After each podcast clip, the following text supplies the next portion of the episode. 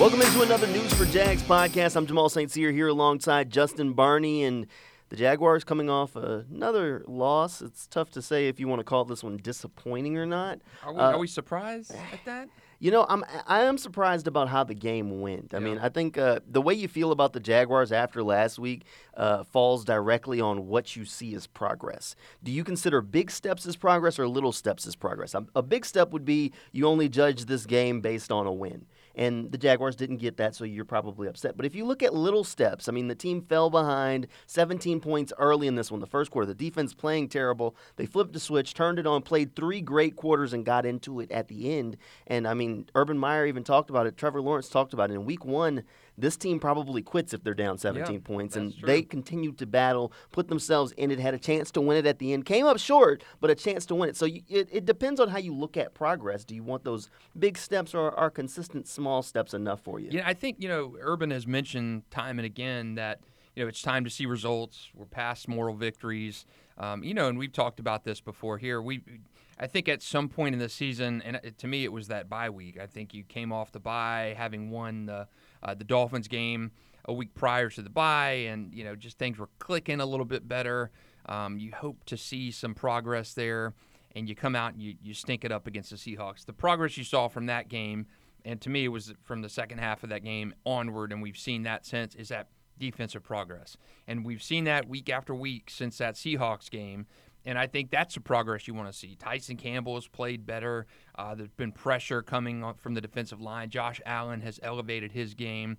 There have been turnovers, been constant um, sacks. So I, I think that's progress. But the flip side of that is you're not seeing that same type of progress from the offense. If anything, there you're seeing it regress. So um, happy with the the progress of that defense but disappointed that the offense has not made that um, you know a similar stride to, and even seems to be getting worse by the week. Yeah, and you know by the week there's more and more talk about this year's class of rookie quarterbacks. Uh, obviously, for the most part this season, Trevor Lawrence had been spared from some of the speculation of whether he was a bust. But uh, these past couple of weeks, Jaguars fans are getting a little bit more antsy and starting to chomp at the bit more. And even some of these national folks are starting to weigh in because right now, Mac Jones has more wins than every other rookie quarterback this season combined.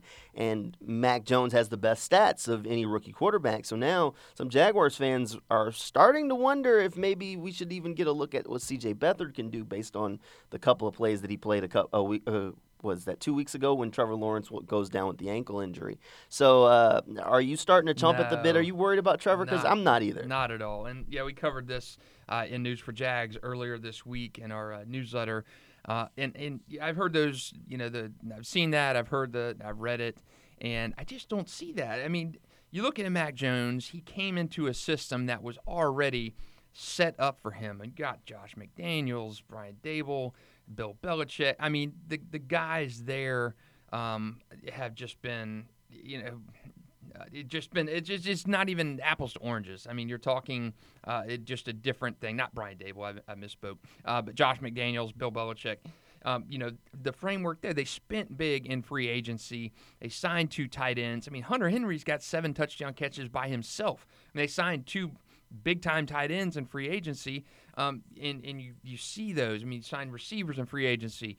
Um, one of the receivers leading the team in receptions and, and, yardage, and Hunter Henry, seven touchdowns. So the Patriots spent to address a lot of these problems and put Mac Jones in a pretty darn good position.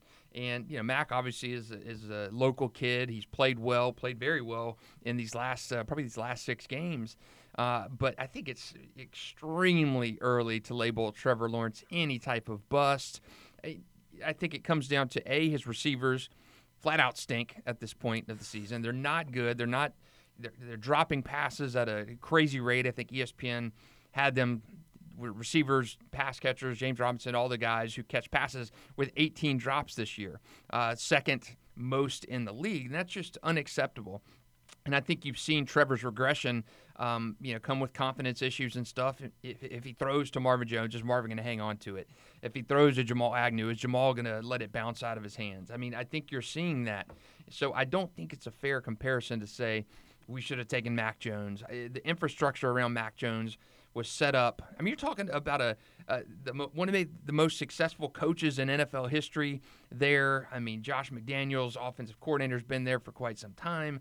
It just you're not talking the fa- you know you're not talking again apples to, to, to apple comparison. It's ridiculous. It's uh, completely too early in Trevor Lawrence's career. You know, okay, if we're in year four and we're still seeing these uh, struggles and, and you know no progress, but I think Trevor, even as early as next year, is going to be the guy. I expect him to take a huge leap forward. You just got to put some guys around him. You've got to yeah. put some talent around him. And right now, I mean, I know it's extreme, but I mean, he probably had more talented wideouts at Clemson when he was there. You know, more comfort with those guys. Um, and I say that with a grain of salt. But um, you, you, see where I'm going with it. You've got to give Trevor some playmakers, and he came into a barren roster of talent, and Jacksonville did not address that in free agency. Um, the draft has uh, left uh, some room for concern um, on on playmakers there. So I think extremely premature to say Trevor Lawrence is any kind of bust. You're 100% right. You hit it right on the head. I mean, uh, Trevor has at least looked average to slightly below average with this roster. I don't think there's another rookie quarterback that walks into this situation and even looks like an NFL player. I mean, eh, legitimately, you you if you're comparing it to Mac Jones' situation, the Jaguars don't have a tight end. Like Dan Arnold's serviceable, he's a good tight end, but Hunter Henry's better. Yeah. Jonnu Smith is better. Yes. Eh, every yes. T- almost every team in the NFL would take one of those two over Dan Arnold. Yeah, I mean those and, two guys alone, you know, have more touchdown catches than Trevor Lawrence has, has even thrown. So, I mean, you know, they've got 9 touchdown catches between them. Trevor's passed for 8 touchdowns. You know, there's just not you're not comparing um, you know, for anybody who's comparing Jacksonville and New England, you need to, to go into a you know serious uh, Baptist medical and and have a uh, brain and scan or something. You just can't compare those. And I know it's. I, I, think the the expectations are so high for Trevor Lawrence. You know, presumably so, and you expected to see him really taking those strides in midseason, and he's at the point where he's regressing. He's showing uh, some inconsistencies week after week. I mean, he's only one touchdown pass since the bye week, um, and that's uh, that is cause for concern because I think fans expected more, and um, you're not grading Trevor with the the rookie curve like you were grading him in the first four weeks, and you know it doesn't help that Mac Jones is, is lighting it up and has got the Patriots uh, possibly in contention for an AFC East title. Uh, I think it's natural to to nitpick and, and look and, and back in hindsight and say, did we pick the right guy? Totally think Jacksonville picked the right guy. Trevor's going to be an all star. He's going to be a Pro Bowl player. I think that happens uh, next year.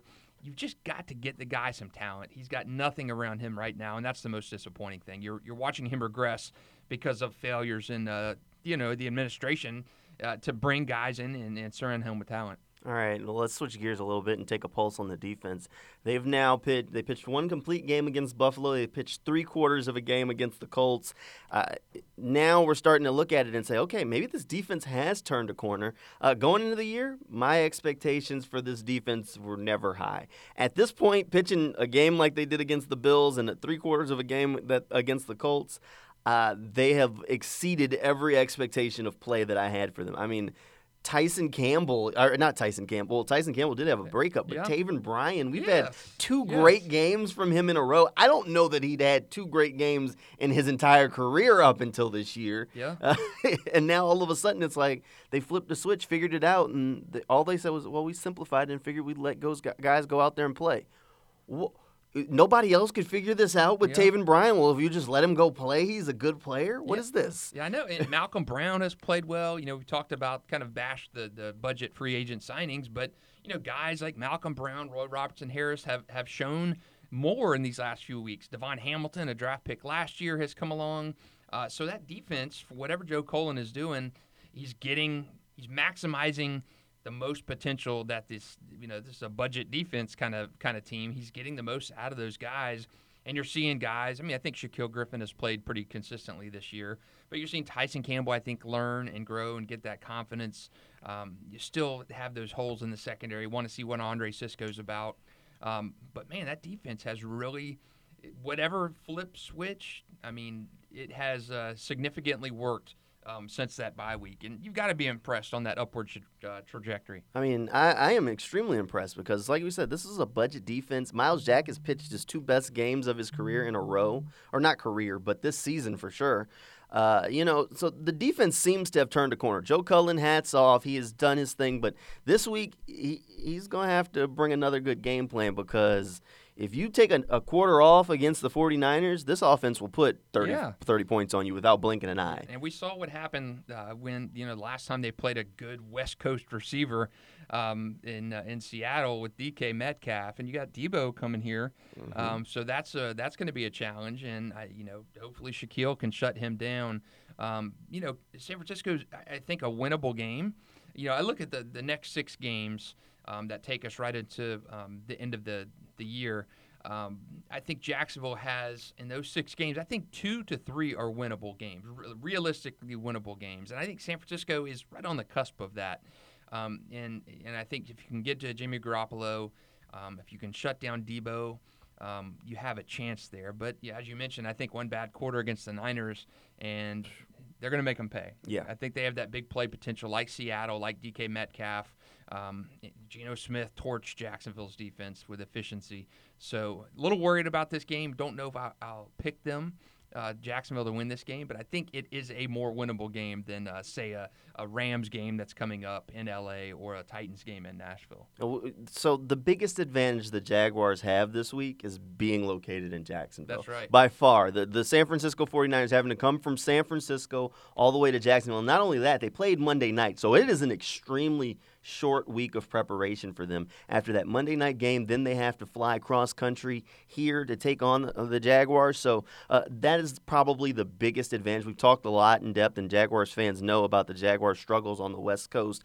That actually works both ways. The 49ers have not played in Jacksonville very often, but they've never won a game here in, in Jacksonville. I think it's been like 16 years or something like that since the last time they played here. So maybe a little bit of an advantage there that they haven't had a chance to prepare as much, especially for this Jaguars defense that has been changing tendencies in the wind to just find whatever works and do it. Uh, so we'll we'll see if that time does factor in. Uh, maybe the 49ers look sluggish out on the field. Uh, maybe they just don't have a great game plan one way or another. That should help the Jaguars somehow. And that worked against the Bills. Yeah. I mean, look what happened to, you know, Jacksonville. You come out and you pitch a unbelievable defensive gem against a team that's AFC Championship game last year has an MVP candidate at quarterback, and Jacksonville just reined them in substantially. You know, it was TIAA Bankfield, the uh, the new jungle. I mean, it's a tough place to play. I don't think we're there yet, but that place was rocking that afternoon. So Jacksonville, if we can get a little bit of that defensive flair going, the Niners on an erratic week, Monday Night Football, uh, trip from the West Coast to the East Coast, maybe those things all work in Jacksonville's favor. And you know, I, I the last time they played here in town, just that defense and has just continued to grow. And I'm, I'm looking forward to see if that defense can continue that momentum because that unit has taken so many positive strides since week one. Yeah. Now, with the defense at least seeming like it's on the right track, I guess we'll go back to the offense as we kind of continue through this preview of this week's game. But uh, what do, is there something that the Jaguars can do on offense that can get them on the right track? It almost feels like they just don't have enough talent on that side of the ball right now to really change anything midseason. I mean, they, they just got rid of Tyron Johnson this week, who is a 4 3 guy, and they don't have speed at receiver. Urban has talked a lot about that for a while. And to get rid of a guy that runs a 4 3 just says, okay, you know what, we're giving up on him and we got to find something out. Well, speed isn't just walking around on the street. Right now, Trevor does not have any receiver that he can truly trust. I mean, Dan Arnold has been good at getting open, but he does have a handful of drop passes as well. Jamal Agnew was targeted four or five times last game, no catches. Um, he's dangerous when he gets the ball in his hands, but I mean, they, he's going to have to spend some time on the jug machine and make yeah. those catches. Uh, but Trevor needs someone, somewhere that he can depend on to make a play for him. There's not a guy on the street. Is there a guy on this roster that maybe they can? I don't think so. I don't think so either. We, I don't we, know. Uh, we've talked about this so many times on the podcast. There's just nobody on this team that scares you. No yeah. one. Maybe Travis Etienne could have been that guy. Um, you know, running back. I mean, you it's know, a lot to ask of a you rookie. know, and you know, I mean, Urban did mention this week that their their vision of Tra- Travis Etienne this season was very similar to what you see from the 49ers, Deebo Samuel, how he was taking handoffs out of the backfield last week, moves all over the field, get him short passes, things like that. So, I mean, at the very least, we, we do know that Deebo is a very dangerous threat for the 49ers. Uh, does taking him out of the game plan for the 49ers completely ruin what they do offensively? No. But, uh, you know, maybe that would have added at least a layer to Yeah, the who- Jaguars who is offense. that? Who is that player now for Jacksonville? You know, with Etienne out, we thought that could have been Laviska, but he has just been miscast, hasn't had a, a clearly defined role. And I know Urban said this week that finding a role for Laviska was priority for them because y- you expected him to be maybe that Etienne role with you know with Travis out and and you know is he going to run the ball five six times a game? Is he going to be a slot guy that can uh, catch a receiver screen and take it 50 yards? You just don't have a clearly defined role for Laviska. And I don't think you have a clearly defined role for a lot of these guys who are catching passes. I, Marvin Jones is not a number one. I mean, that DJ Chark injury, well, at the time, I didn't think it was that big, has come to be huge at this point of the season because I think DJ is more of a number, true number one than Marvin Jones. And not having that, uh, the ability there to have a true number one or even a 1B has just really, really uh, hurt Trevor's confidence and and taking uh, taken so much away from this offense. They're they're just not going to find a guy at this point in the season. He's not walking around out there. I mean, the closest I think you could have found was a DeSean Jackson, an OBJ, uh, who were on the waiver wires, and you you didn't kick the tires on either one of those guys. So it's kind of pick your poison and, and keep what you got. And I mean, does Laquan Treadwell become more of a factor in the offense with Tyron Johnson I, out? I think he's earned a role. yeah, I think so. He had a great block uh, last week. He's Um, been blocking his butt off uh, the past two weeks since they promoted him. I, th- I think he's earned at least a couple. Try it. I mean, Yeah. why not? I, you don't have anything else, and I think at this point in the season, you are what you are. You're going to have to just try and scheme your way into being a team that can catch a pass here or there. Um, you know, maybe easier throws to Jamal Agnew. I don't know. I, I just think you're you're stunning Trevor's growth with the receivers you have right now. I think Bevell's trying to get creative, and I see him knocking on the door of maybe something. Now, last week, I really liked that he started incorporating that jet axe into Jamal Agnew. They gave him the ball a couple of times, but they also faked it to him a few times. You'd like to see that a little bit more consistently there to, to at least make the defense guard against that handoff because Agnew is dangerous when he gets the ball in his hands, but how often are you really willing to hand him that ball? Uh, Jamal Agnew has been durable throughout his career, but he ain't the biggest guy in the world. Do you Yeah. really want to hand him the ball 10 times a game and think he's going to that an injury won't sneak up on him? I mean, last week against the Colts, he gets up grabbing his hip and I'm like, "Oh, no. The last thing these guys need is another receiver down." And see, I almost envision that being the La- the Laviska role almost. You that, know? See, that's my thought is that why don't they do that with Laviska? He has the size to physically be a running back. The problem with playing Laviska more at running back, which he's shown he can do. I mean, they've handed the ball off to him. There was one point where he had better yards per carry than Carlos Hyde and James Robinson just last week. Uh, but they, they've shown that he can he can read that and make the cut, go downhill. He's good out of the backfield. There was a, a wheel route he ran out of the backfield last week, wide open. Trevor just was running for his life and missed him. It happens. But the problem with putting him there more is then you're taking reps away from James Robinson, who, when healthy, is your best offensive player. So there has to be a balance of how do we get Laviska in these matchups that we want and need him in, uh, and how do we make sure that James Robinson is on on the field? Now, perfect place is Laviska's taking those flash, those jet sweeps and things like that. But, but here's your butt problem. With DJ Chark down, who do you put on the outside? That's right. Laviska was the guy who could do it. And the reason why you put Laviska there instead of Jamal Agnew is Agnew, like I said, he's not the biggest guy in the world. He plays very well for his size. But if you put him on the outside, a corner jams him up at that line. I, I don't know that he can get off the line of scrimmage. He might just hang there. So now you're playing man down. Um, so it, as long as Laviska is being forced into that outside spot, which I kind of thought, okay, when they elevated Agnew, they were going to push Laviska back into the slot because Urban Meyer talked on it. You mentioned they're trying to find a role for Laviska. Laviska's role was in the slot, Yeah, where you matched exactly. him up against nickel corners, Yep. typically undersized corners, or a safety, or you tried to get him matched up on a linebacker. Things that you do with a running back or a weapon. So if they can move Laviska back into that slot spot that Agnew had taken over while he moved outside, you need somebody to line up outside. Well, it's it's got to be Treadwell. It's either Treadwell or maybe they activate John Brown, but John Brown traditionally has been a slot. He's been around long enough, probably could play outside. But Treadwell's blocks, he, they've been using him in a lot of run formations, mm-hmm. but maybe those blocks have endeared him enough to the coaching staff to say, hey, you know what, let's put him in, throw him a couple passes. What's the worst that happens? And that allows us to get Laviska back in that matchup where they can jet sweep him in, fake the handoff, give it to him a few times, try and get him the matchups that he needs to be able to excel. I, I, have said it one, a couple of times on record, and I'll say it again. Laviska Shenault should be a juiced up version of Cordarrelle Patterson. Yeah, you're right. He needs to be in the slot. You, you stop. He's just miscast in the role he is now, and the role he is now is what is his role? They don't Right. have they don't have a uh, a position for him now. He is he is a Cordarrelle Patterson. He is a slot guy.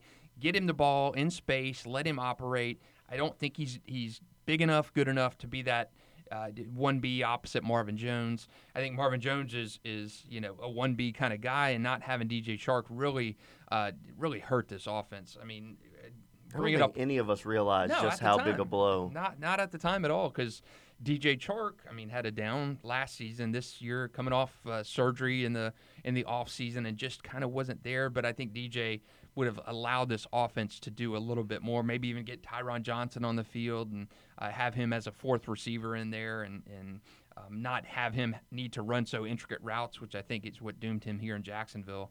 Um, and, and to me, I just don't know why you don't kick the tires on a guy like DeSean Jackson. Even if you don't go OBJ, DeSean Jackson was a guy who could have come in here and uh, lined up opposite Marvin Jones and, and allowed Jacksonville to experiment a little bit better. And um, you've just missed opportunities in the draft. You've missed opportunities in the offseason. And I think uh, the hand you have now is the one you dealt yourself, and there's not much room to improve that position uh, at this point in the year. I did like the play call last week on the, the two point conversion, the That was nice. shovel to Dan Arnold. So there's been bits and pieces of Darrell Bevell where you say, okay, this guy can call a play or two. All right, speaking of uh, improving the Jaguars wide receiver position, Urban Meyer took a, a second during one of his press conferences earlier this week and kind of mentioned that he starts his day with uh, looking at a little bit of draft stuff, some college plays, and before getting into the NFL stuff after a little bit. Uh, and he said that he's actually recruited the top three wide receivers on their board right now while he was still a uh, college coach, which we already kind of knew the two Ohio State receivers were going to be the top on most people's boards, and then you uh, throw a, throw in one guy from Alabama. Uh, some fans and some media folks have taken uh, taken target at this and aren't real happy that Urban's openly talking about what his draft board looks like midseason. Personally, I don't care. I don't either. I, I don't care. Your, Uh, draft board right now in it means nothing. November means nothing. it- your draft Draft's board means nothing. Saying what, what the needs mean mean nothing. I mean, I've seen people. I don't want my coach talking about this, especially not telling people what his draft board.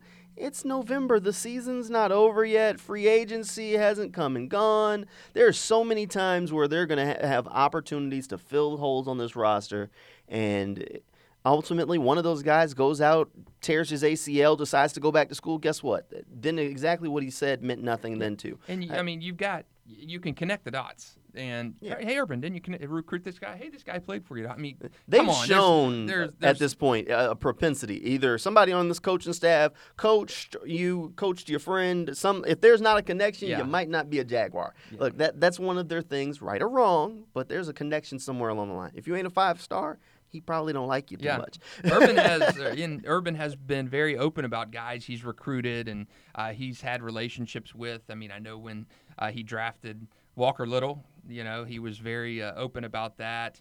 Um, Luke Farrell, he dra- I mean, there's just so many guys that um, you know that he's he's remarked on, and Urban loves talent. I mean, he loves those blue chipper guys, and if chances are, if you were a, a four or five star guy, Urban or some member of his coaching staff, Talk to you. talk to you. We're sitting in your living room, something. So I, I come on, that's just you know the the splitting hairs of of the the faux outrage about Urban things he said. I mean, I found Urban's openness to be a little bit refreshing. Right. Um, in the in the era of Doug Marrone and, and Dave Caldwell and Tom Coughlin, you know, being a little stodgy and um, you know, deflecting questions. So I think it's been a little bit. I don't think Urban will be like this three years from now. I think he'll be. He won't know as many yeah. other guys. He'll have been in the NFL longer. I don't have a problem with it. I also don't have a problem with him drafting guys that he know uh, that he knows or recruited over guys that he doesn't know. And I, I know a lot of people are like, well he didn't recruit everybody, and those recruiting reports are from years ago, and blah blah blah blah blah. But th- think about it this way: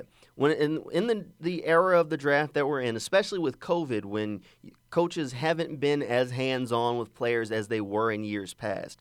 If Urban's here a year earlier, do the Jaguars draft C.J. Henderson at number nine? No, no, no. I don't think so because Urban's going to go to a guy who I know you. I sat in here and talked to your mama, your grandma, your daddy, your uncle, everybody. I know your whole family. You're either locked in about football or you're not my guy. Yeah. I don't think Ur- like that was the problem. A lot of NFL coaches and, and staff and, and scouts have talked about it. Like that year, they didn't have much besides what the head coach said and then a couple of Zoom interviews with players, and maybe they talked to you at the combine. Outside of that, they were flying blind. Urban would have known these guys he uh, and would have drafted guys who he knows their mentality. They Yeah. have an alpha mentality that's attack and lock in.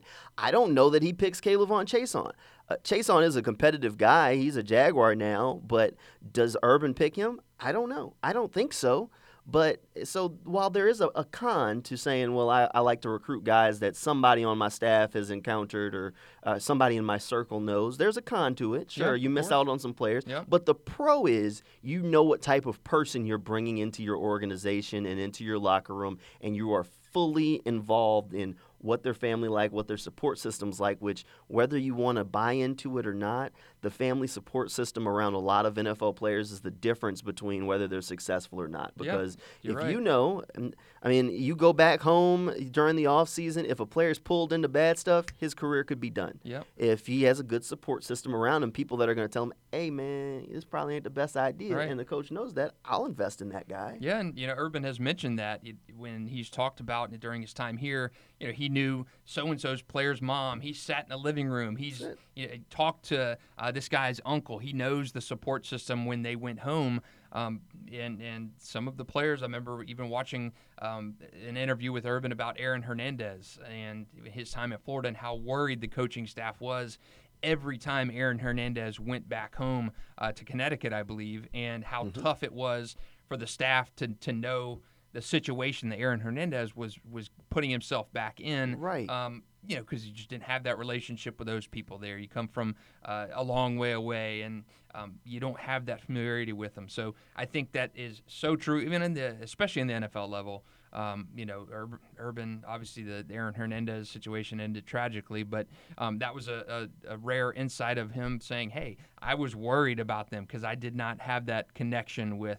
Um, you know the the inner circle there, so and, um, and it- that's I think it applies. That's the, it does it definitely does, and that's the kind of thing that like a lot of fans don't necessarily take that into account when you're considering drafting. You just keep hearing Urban say, "Yeah, I recruited this guy," or "Yeah, such and such was his recruiter on the road." I, that's the pro of having these college guys because no offense to college coaches, their job is to get their guy drafted as highly as possible. So if they know that there's some sort of issue going on off the field, in the locker room, internally, whatever it may be, they're not privy to tell NFL players or coaches that unless that's that's their guy, that's their boy. They might tell them, but they're not going to tell everybody that because if that news or word gets out, then all of a sudden their guy's drafted instead of the first round, maybe not at all, mm-hmm. which looks bad on their program.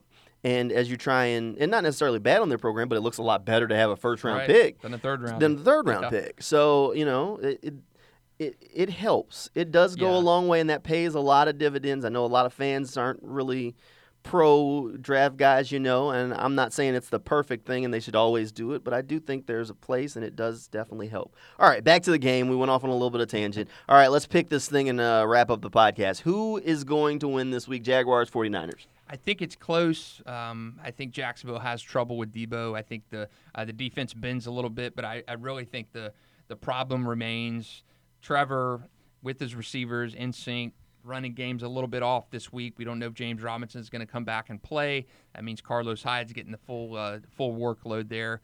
I say uh, 49ers 27, Jacksonville uh, 18. 18. All right. I'll take that. Um, I think we're, we're stepping in the same vein. Uh, first off, I've made it very clear that after the last debacle, I won't be picking the Jaguars anymore just for superstitious reasons. Uh, but uh, I'm going to pick the 49ers in this one for one legitimate reason. I do think the offense is going to take a large step back this week.